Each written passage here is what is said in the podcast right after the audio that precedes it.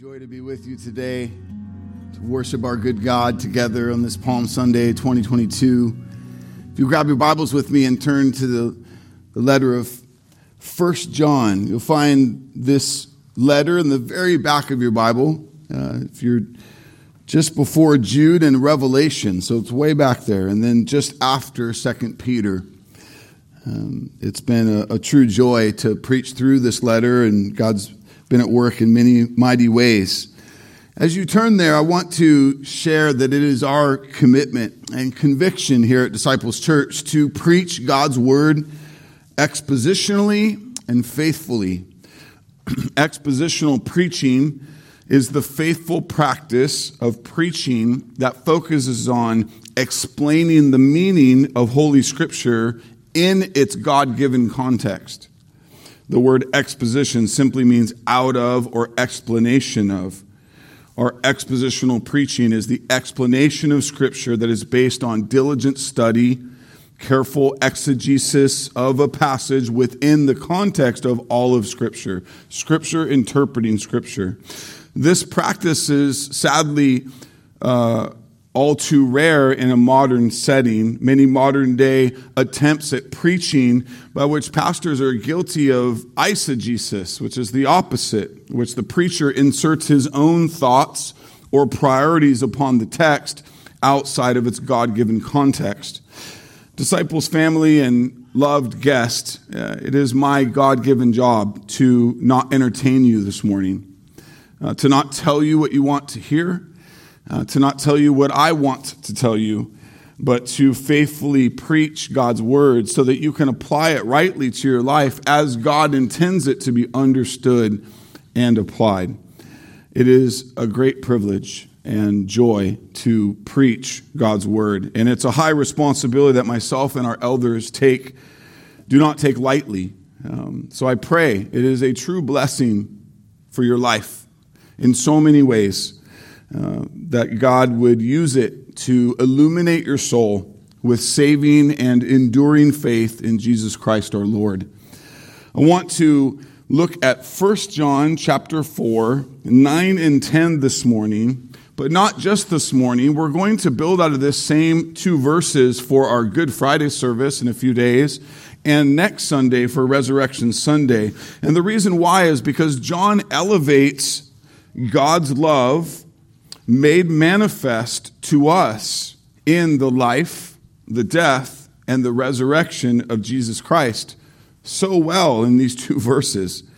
And so, look with me at our passage, 1 John 4, 9 and 10, and see with me, church, the gospel of love.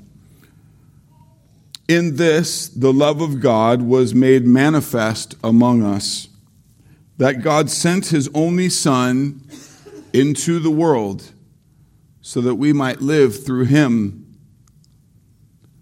In this is love, not that we have loved God, but that he loved us and sent his Son to be the propitiation for our sins. Pray with me, church. Father in heaven, we come to you humbly this morning, full of gratitude for this day that you have made, the opportunity to gather with the saints and worship you together in unity. Lord, you've brought us out of discord and disunity and war and strife and backstabbing and slander and gossip and all the ways that sin has been at work among mankind. You've brought us out of prideful individualism and being right in our own eyes. You've given us saving faith to know you, to trust our lives to Jesus, that we could walk by faith, that we could be united by your love at work in us, that the one another's would go to work in our lives as the church, would be a bright light of the gospel for a watching world that is sin sick and desperate for you alone.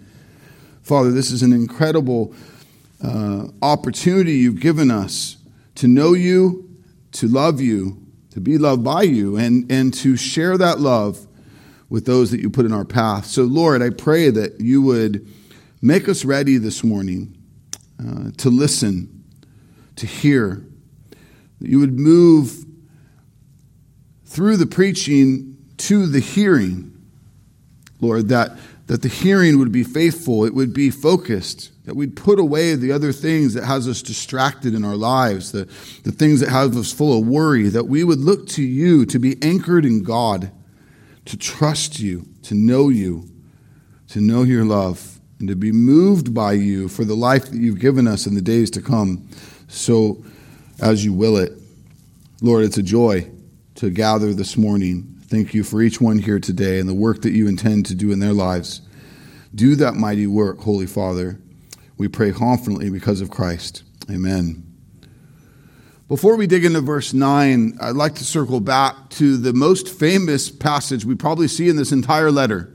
1 John chapter 4, verse 7 and 8. It's the two verses that precede verse 9. And in them we see probably the most clear definition of the origin of love in all of Scripture. Look with me, 1 John 4, 7 and 8. Beloved, let us love one another, for love is from God, and whoever loves has been born of God and knows God. Anyone who does not love does not know God, because God is love. The origin of love is God. If you were going to go on a lifelong expedition to find the origin of love, its incredible source, its origin story, all roads would lead to God himself. Understand that love is not something that God came up with. It's not something that he created. It's not something he thought would be good for us, and so he gave it to us. No, God is love. Love is an eternal attribute of who God is. When you think of love, you need to not think of Cupid or romantic movies. You need to think of God. If you want to know true love, you must know God.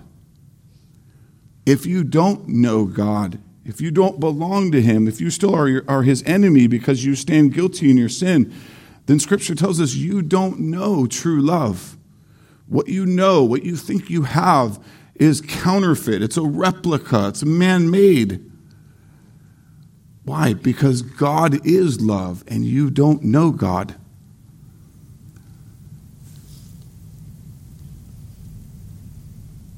What a joyful, wonderful, profound thing to think, that God, who is love, has made his love known to us to whom he's redeemed. On this Holy Week of 2022, we look to the gospel of love, the good news of love, of God's love made manifest among us in the life, the death, and the resurrection of Jesus Christ. And in his life, death, and resurrection, God reveals his love in the most profound way. Understand, God does not just say that he loves us. He doesn't just proclaim that. He doesn't just proclaim he has love for his chosen people. He does that in his word, but he shows us. He has shown us. His eternal and perfect love has been shown to us. John says here in our passage in verse 9 that God made manifest his love among us. How did he do this? By sending his Son into the world. 1 John 4, 9, in this the love of God was made manifest among us, that God sent his only Son into the world. Today, church, I want us to see and to savor God's love specifically revealed in the life of Jesus. In the life. Friday, we'll focus on the death. Sunday, on the resurrection. Today, the life. We must see God's love for us in Jesus taking on flesh and living without sin. The accommodation that the eternal God the Son made to put on flesh, to humble himself, is astounding. We see it here in verse 9. God sent his only son into the world. God the Son arrived on the scene. What does it mean to us that God arrived, that he showed up? Well, you likely have been in a really hard season of life yourself, a moment of time where things were not going well, and someone showed up for you. And it meant the world to you that they were there, right? That is but a glimpse. It's but a taste of the magnitude of how God showed up for us in the life of Christ. Especially when we rightly understand the situation we were in, right? We were damned in our sin guilt, rightly separated from the holy God, rightly deserving his eternal wrath. And God showed up to save many of us. He shows up in a way that redefines the phrase showing up. God showed up just as he promised he would from the fall in Genesis 3:15. Church, see with me how God's love is shown in the radical sacrifice and the wonderful miracle, not yet of the death of Jesus, but of the incarnation of Jesus. And this is emphasized in a very special way today on Palm Sunday, in that Jesus willingly entered Jerusalem. He willingly showed up on that Palm Sunday, knowing what he came to do, knowing what would happen. He came even though he knew he would be arrested, falsely accused, mocked, tortured, and murdered on a criminal's cross so that we, his people, could be saved, so that he would rise from the grave and be the forerunner of resurrection. Jesus lived his life so that we could know the love of God, now and forever. This is this foundational first point of the good news, the gospel of God's love for us. I want you to see the good news of God's love made manifest in the life of Christ today. And so to help us do this, I want to ask you to go from where you're at in the very back of the New Testament to the front of the New Testament, to the Gospel of John, Matthew, Mark, Luke, and John, the fourth gospel there in the order of your Holy Scriptures. And I want to see John, the same author as the letter of John. In the Gospel of John, he's testifying of the life, death, and resurrection of Christ, and has the most profound teaching of the arrival or the incarnation of Christ in John chapter 1, verse 14. Before we get to verse 14, I can't help but circle us by the opening words of John's gospel. They are magnificent, wondrous. As John, and almost nowhere else in Scripture, looks back to eternity past before creation to speak of the love of the triune God. John 1, 1 through 4, in the beginning was the Word. This is a reference to Jesus himself. The Word was with God. The Word was God. He was in the beginning with God. All things were made through him, and without him was not anything made that was made. In him was life, and the life was the light of men. This is the testimony of Jesus, the Word. Jesus is God. Jesus has eternally enjoyed perfect unity in the Holy Trinity, the Godhead.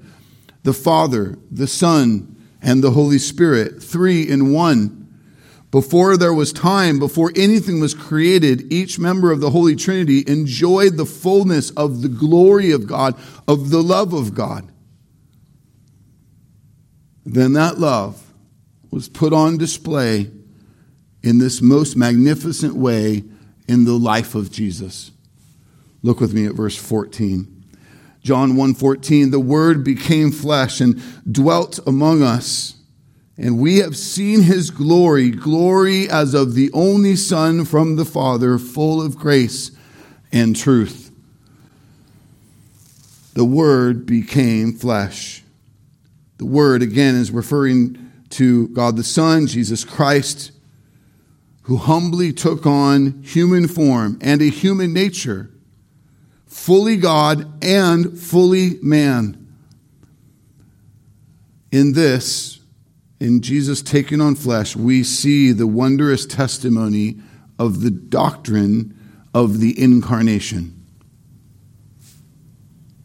The eternal God the Son to put on flesh. This is the good news that the invisible God became visible in the physical life of Jesus Christ.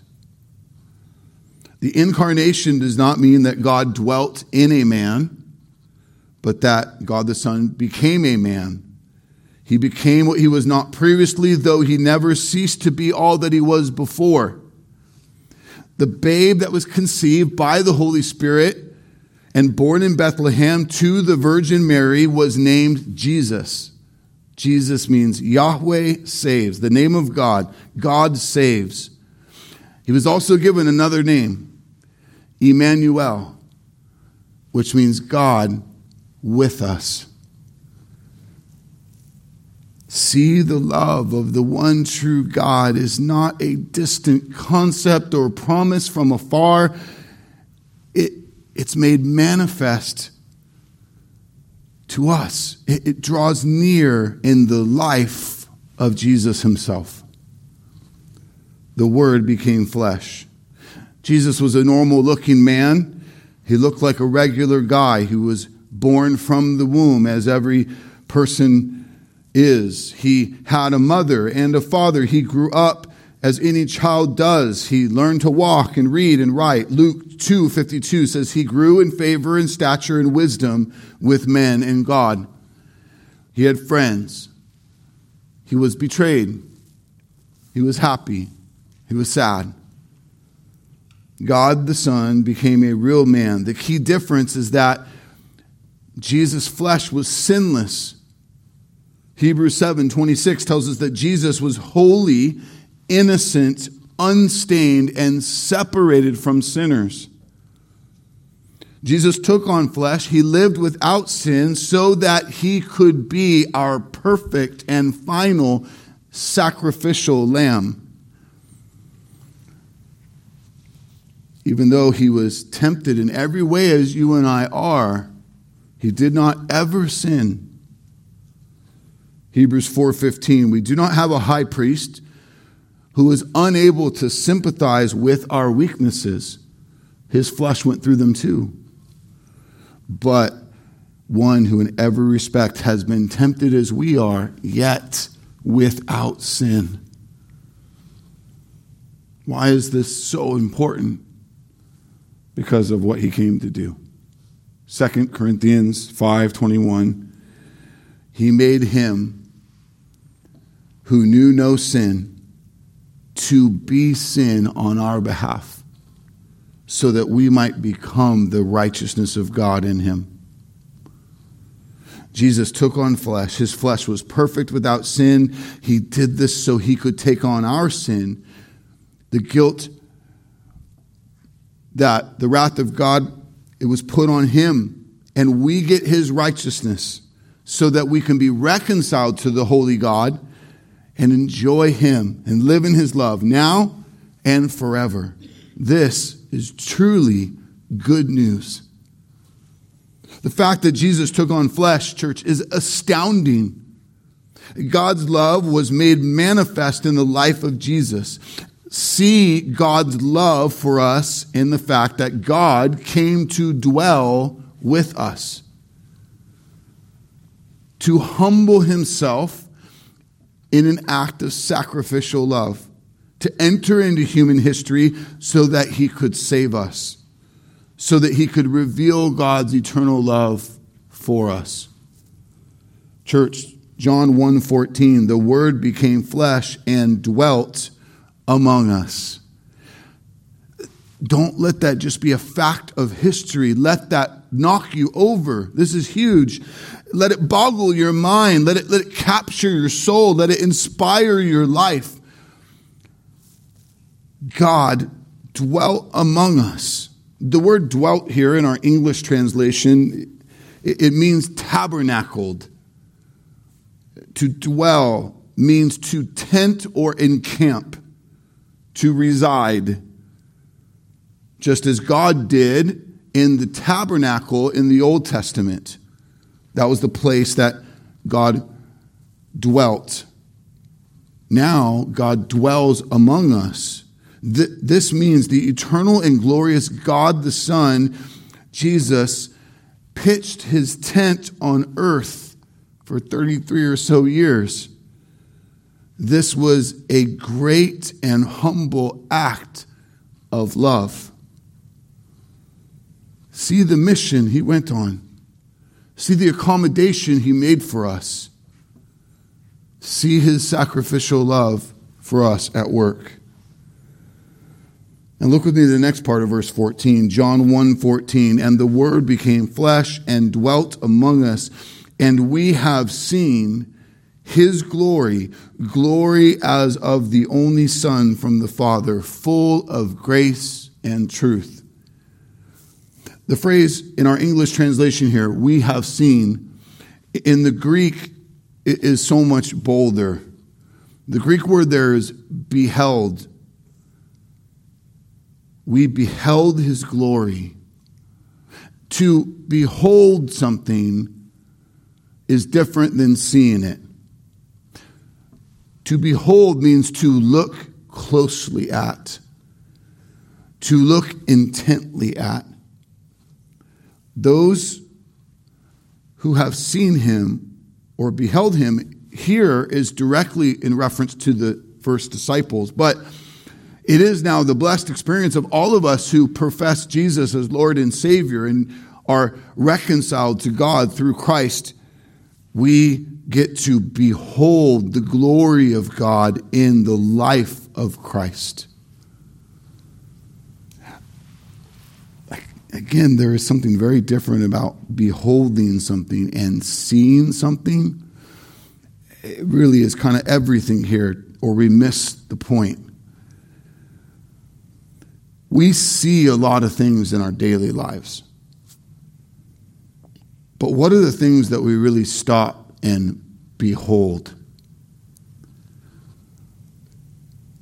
I think the practice of beholding is all too often lost on us as a modern generation. Why? Because we live in a fast-paced society. We have fast travel. Right? And how frustrated you get if the car breaks down and you have to walk 5 miles, right? We're put out, right? I mean, we have fast food. And so when the food's not really fast, we get grumpy. We have fast download speeds. It wasn't that long ago where, what is download speeds? And now we complain when they're not really fast. We are a have-it now culture. And so in that, then, we don't really stop to behold very much. We see a lot, but what are we really beholding, looking intently at, pausing to really take it in? And I just want to ask you to make that personal in your own life. What are you beholding in your life? Who or what do you look intently at with wonder and awe and really take it in? You could ask, what is worthy of our beholding? And the gross problem is our war with sin, even for us who are redeemed, is we often, too often, behold the wrong things. Things that we really slow down and behold, things that are too often sinful things. wicked things. So I ask you, what are the images, the scenes, the people that you behold? What or whom are you looking closely at? And I'm not going to list of what those things might be. You know what they are for you. Listen to it again. We have beheld his glory. Glory as of the only Son from the Father. Church, I want you to not miss this game-changing reality of the love of God made manifest among us in the fact that we can now behold the glory of God. We must behold the right things. And there are many good things to slow down and behold that would honor the Lord. But there is nothing better than God himself. Anything good in creation, even the loved ones that you're sitting next to or cherish, are a distant second compared to God himself, the glory of God. God made manifest in the life of Jesus, our Lord and Savior.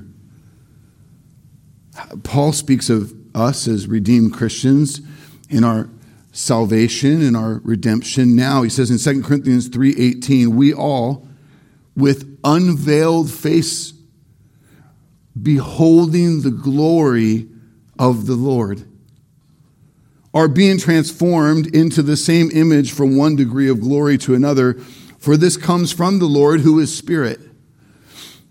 Why is that so huge? But because until the incarnation, the physical life of Christ,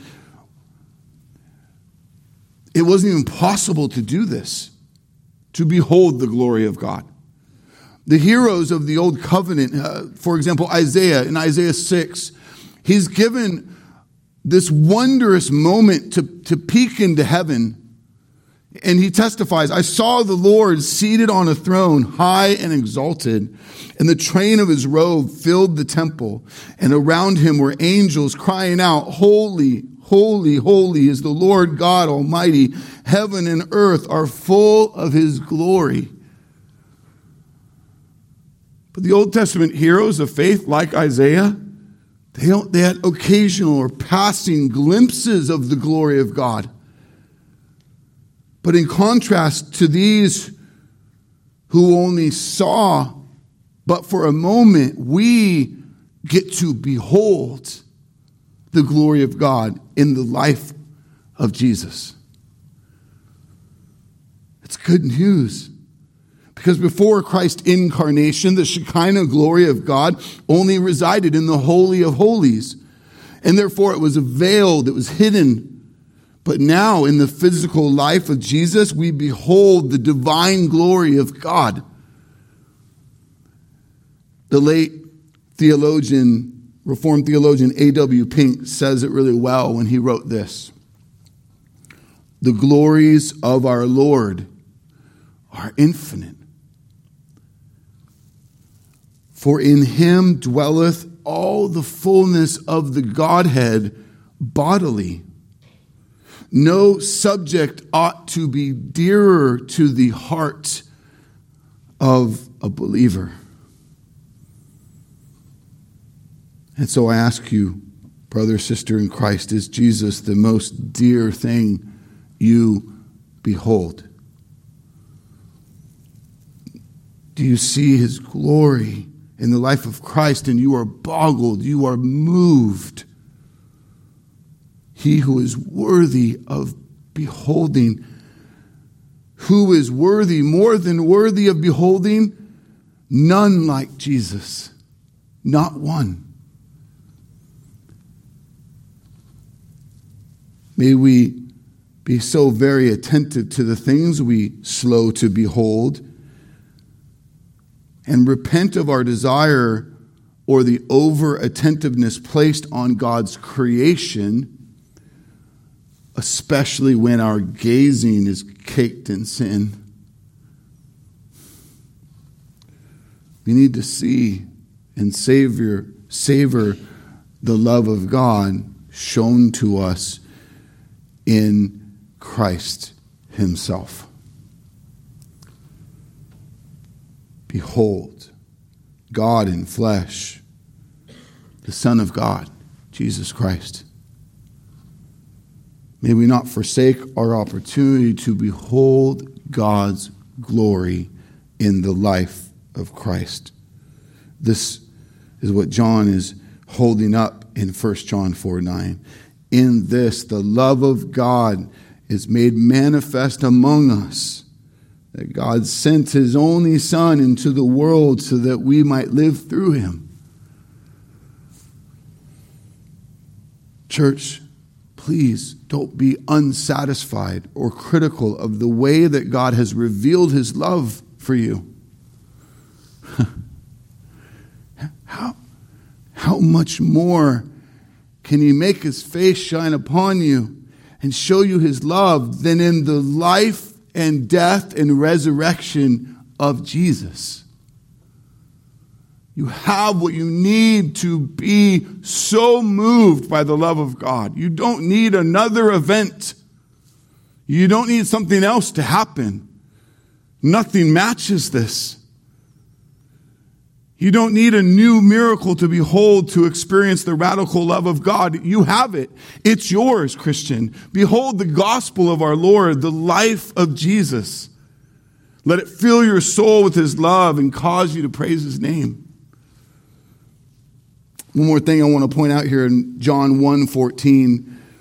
Look at the end of the verse. And the Word became flesh and dwelt among us, and we have seen his glory, glory as of the only Son from the Father, full of grace and truth. Full of grace and truth. Do you understand that the very arrival of the Messiah meant the arrival of grace and truth?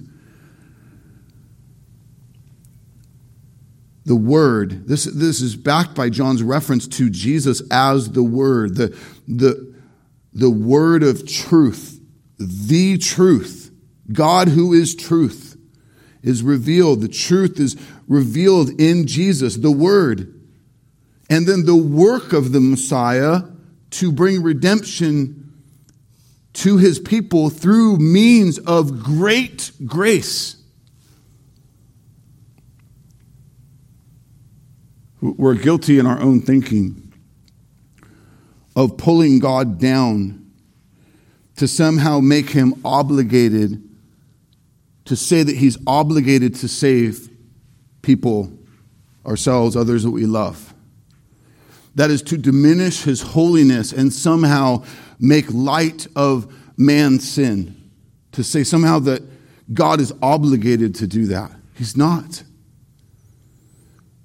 And we are not deserving of his love. I know we think highly of ourselves and of others that we love, but we make a mess. We make light of the fact that God is holy. His standard is holy perfection, and we don't meet it in our sin. So to say, well, just give him a pass is not to meet the standard. It's to ask God to adjust. We don't deserve to be forgiven. His grace means that although he was not obligated, and we were not deserving, he still chose to save many of us. This is amazing.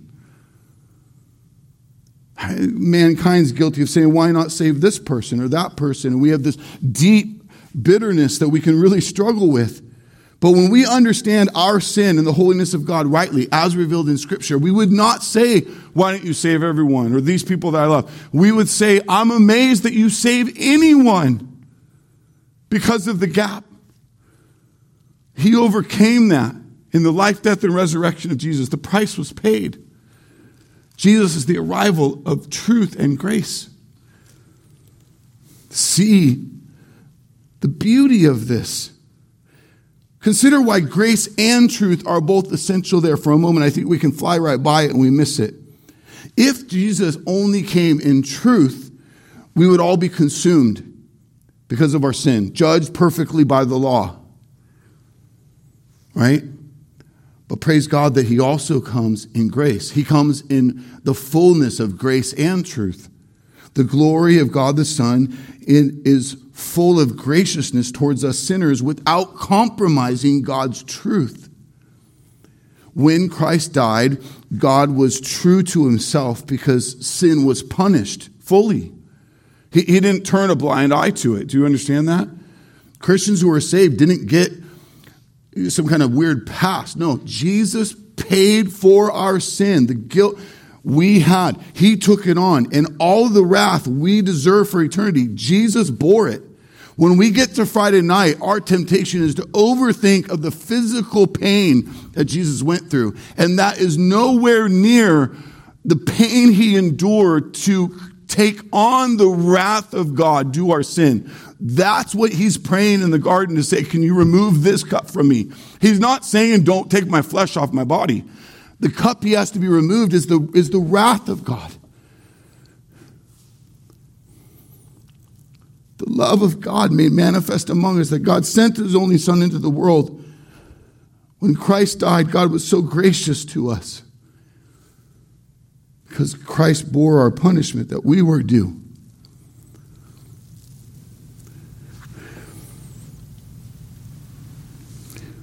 The glory of God has been revealed in history as never before. The fullness of grace and the fullness of truth that shines most bright in the life and death and resurrection of Jesus for undeserving sinners like you and me. If your Bible's open to John 1, notice verse 16. If not, it will be on the screen. A few verses later, after John 1:14, John says this, "For from his fullness we have all received grace upon grace." The use of the word fullness here brings out the absolute deity of Jesus. The same word is used in Paul's writing in Colossians chapter 1, chapter 2. Let me read those to you quickly.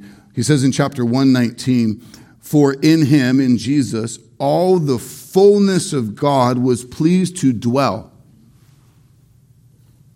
And then in chapter 2, verse 9 and 10, "In him," in Jesus, "the whole fullness of the deity dwells bodily, and you have been filled in him." Church, Jesus Christ is full. There has never been or will ever be anything lacking in Jesus. He is full. He is complete. He is satisfied. He is God. Now watch this. Out of his fullness are we who are redeemed and born again, faith in him alone, out of his fullness, are we filled and made complete. Anything else you might dip the cup of your life into will not fill you like only Jesus can. Jesus is sufficient because despite what popular man-made movies are trying to pitch you, no one else can complete you. No one else completes you but Jesus, who is full.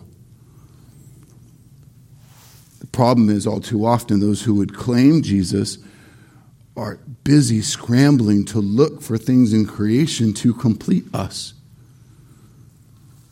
So we look to income or our looks or status or our kids' athletic journey or whatever these things might be to essentially for them to serve as our functional savior. And what we end up with when we chase these things every time is dysfunctional saviors. Why? Why are they dysfunctional? Because they will never be able to be what only Jesus can be to you. Only Jesus is sufficient.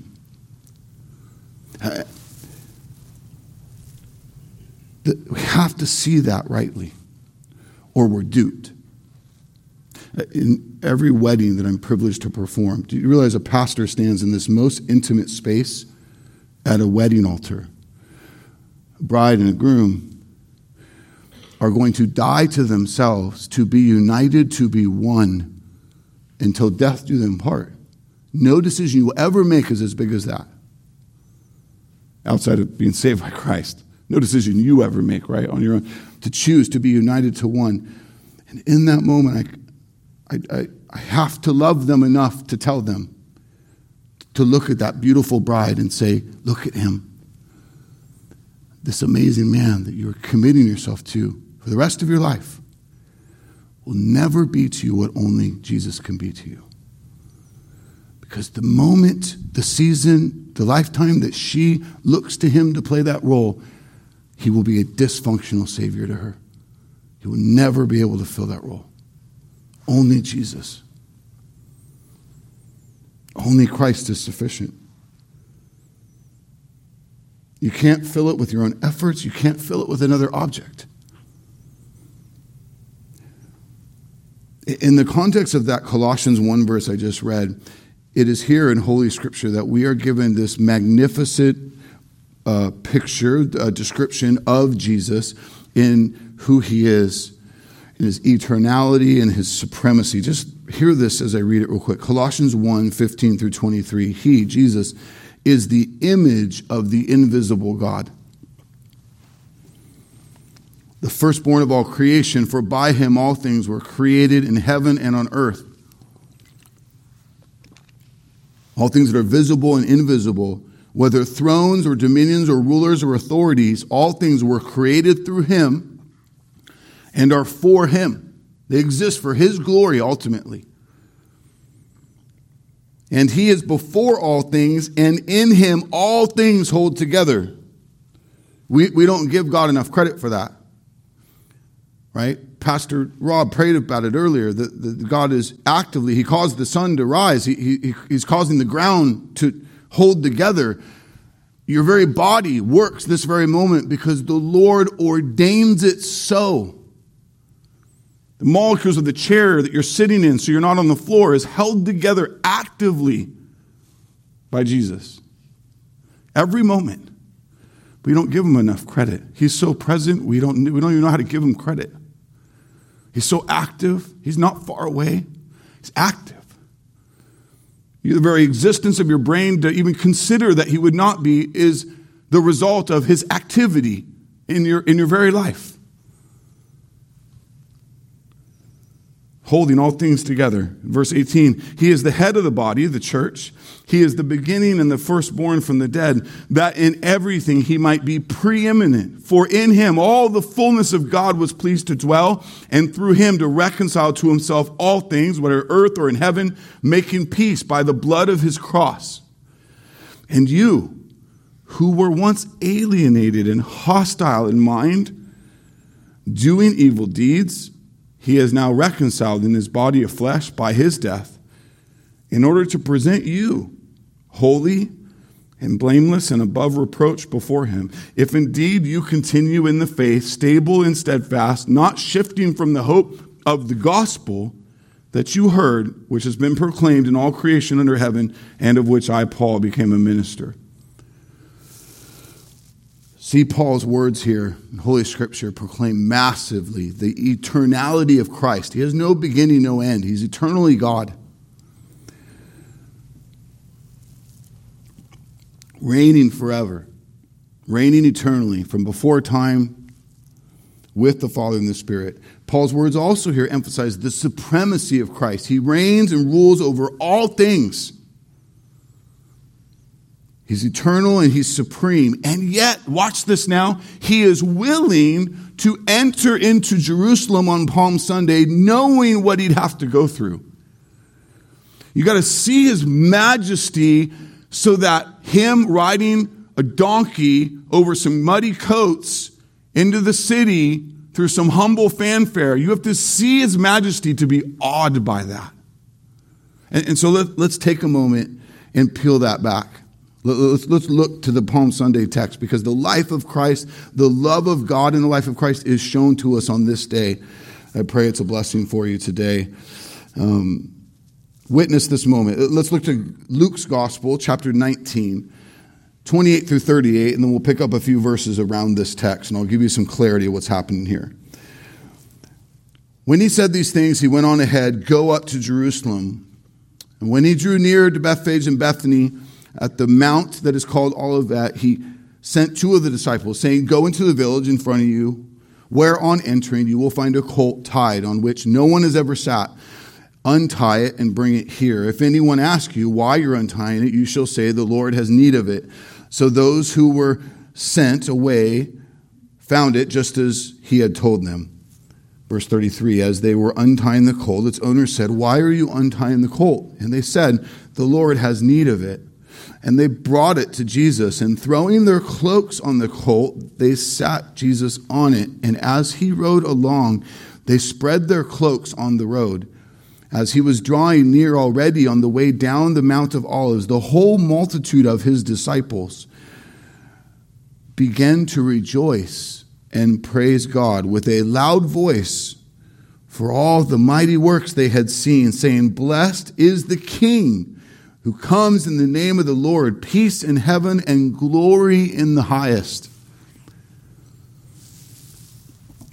To understand the humble love of the Lord in this triumphal entry on Palm Sunday, we have to have a better insight into the formal entry of a ruling authority in that day. And so to do that, consider Pilate with me. Pilate ruled, had the authority over Jerusalem as the Roman governor of that area.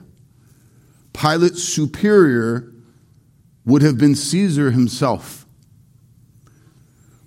During Jesus' day, there were a few times of the year that Jewish people were supposed to go to Jerusalem to celebrate some specific holidays together, as the Lord instructed. The Romans were the ones charged to rule and keep order in Jerusalem. But during these celebrations, the Jews would so outnumber the Romans that if they wanted to unite and revolt, they would completely have overtaken the Roman authority that was present.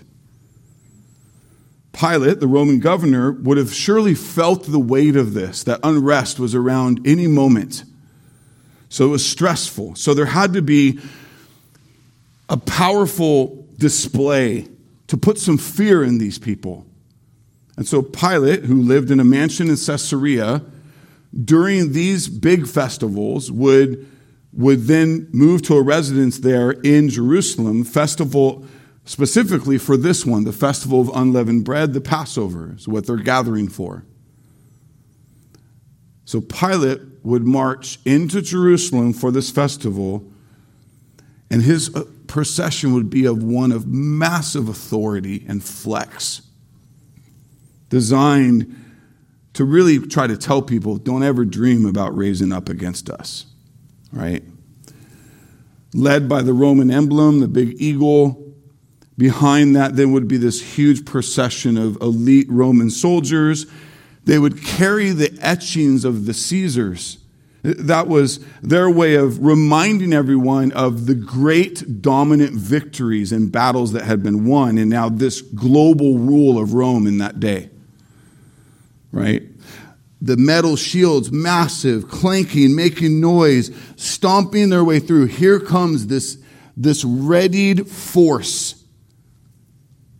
And then Pilate would enter on a horse, a huge stallion, to show power, to show authority, another part of military conquest. Pilate enters Jerusalem that week on a horse in all this fanfare and flex from the west. In Luke 19, what we just read, there's another entry happening from the east. Jesus is going to Jerusalem from the Mount of Olives. When we understand the context and the landscape, that's from the east towards Jerusalem. To look west from the Mount of Olives, you can see Jerusalem past the Kidron Valley. They bring him a donkey. They spread their humble cloaks on the ground to show respect. They have branches to make fanfare, to see the humility in it. And so, a little more context. When they're saying, blessed is the King who comes in the name of the Lord, realize to even be professing that Jesus is the King would have been politically so unsavory. Luke 19, 39 through 44, some of the Pharisees in the crowd said to Jesus, teacher, rebuke your disciples. Right? That they have their own political interest in mind and really don't like Jesus. And he says, I tell you, he replied, if they keep quiet, the stones will cry out. To understand where they are, there's a bunch of stones and graves near the Mount of Olives. The Jewish belief of that day was that the Messiah would rise and rise the dead of all the good Jews who had died. So they believed he would lead them into Jerusalem and there would be peace and prosperity. And so that's why people wanted to be buried right by Jerusalem in this unique spot. Right? You with me? So when the Pharisees tell him to tell your disciples to be quiet, and he responds, even the stones will cry out. He's basically saying, I'm the Messiah who will raise these people from the dead. And the Pharisees who are studied know some of the prophetic prophecy that points to it. And so this lies also the moment where we do business with that. Why did he ride in on a colt, on a donkey? And the reason is because way long ago in the Old Testament, in Zechariah chapter 9, it says this. Rejoice greatly, O daughter of Zion. Shout, daughter of Jerusalem. See, your King comes to you, righteous and having salvation, gentle and riding on a donkey, on a colt, foal of a donkey.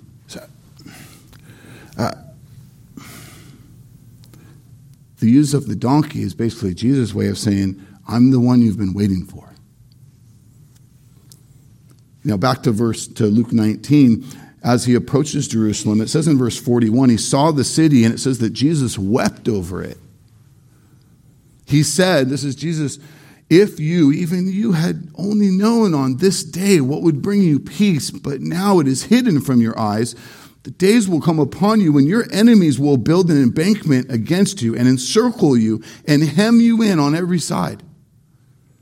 They will dash you to the ground, you and your children with your walls, not leave one stone on another, because you did not recognize the time of God's coming to you.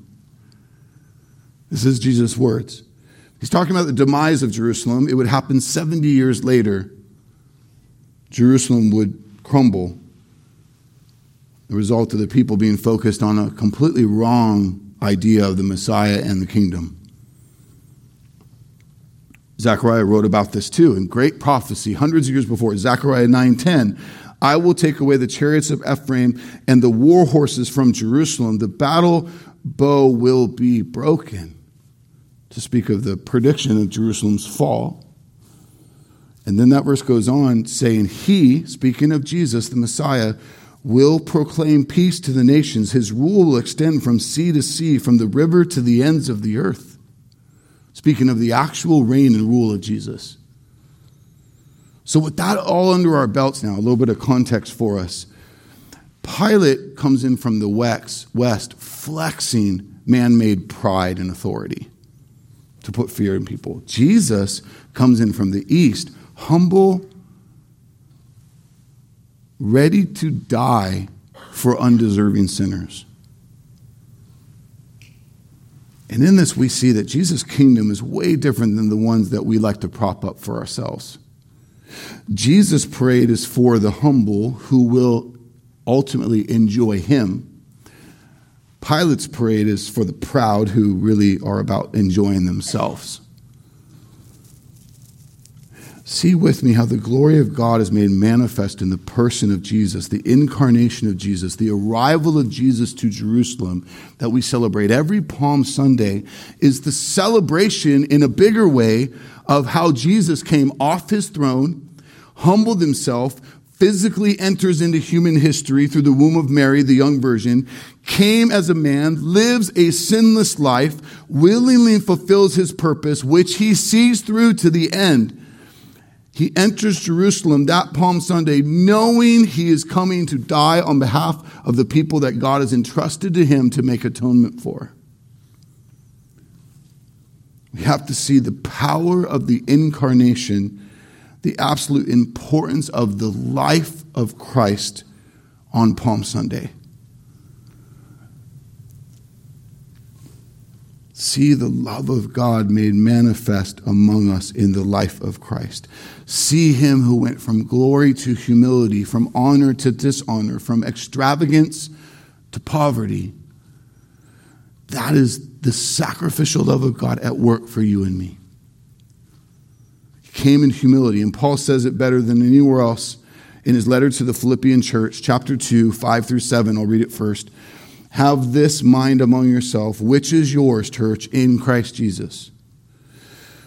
Jesus, who, though he was in the form of God, did not count equality with God a thing to be grasped, but emptied himself, taking the form of a servant, being born in the likeness of men.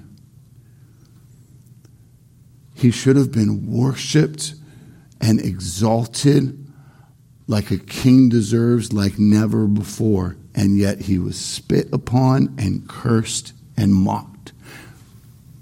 But he remained humble and full of love for his people and continued his mission.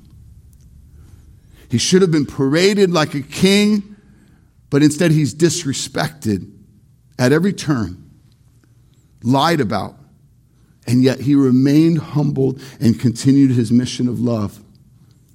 Jesus should have been obeyed, not disobeyed. But he remained humble and continued his mission of love.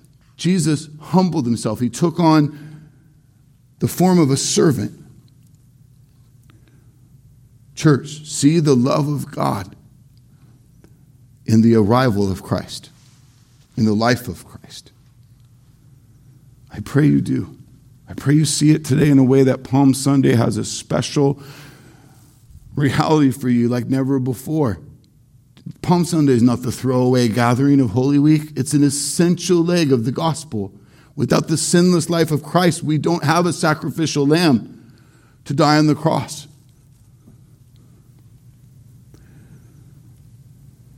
I pray you not only see the love of God in the life of Christ, I pray you would behold it. You wouldn't just check the box of having attended church today, then move on to the temporary things on your agenda today, tomorrow, and the rest of the week. But that you'd be floored, moved, to be still before God, to be thankful. I pray your beholding of the life of Christ stirs your soul to true worship. And in that letter to the Philippian church, chapter 2, he continues in 8 through 11, to speak of Jesus' humility. Being found in human form, he humbled himself by becoming obedient to the point of death, even death on a cross. Therefore, God has exalted him and bestowed on him the name that is above every name, so that at the name of Jesus, every knee should bow in heaven and on earth and under the earth, and every tongue confess that Jesus Christ is Lord, to the glory of God the Father. Oh, how he has loved us, church. He will be forever worshipped and exalted. If you have not yet surrendered your life to Christ, please hear me in all truth, according to Scripture. You do not know the love of God. You are still guilty in your sin. You cannot come to God on your own terms. That is arrogance to the greatest degree.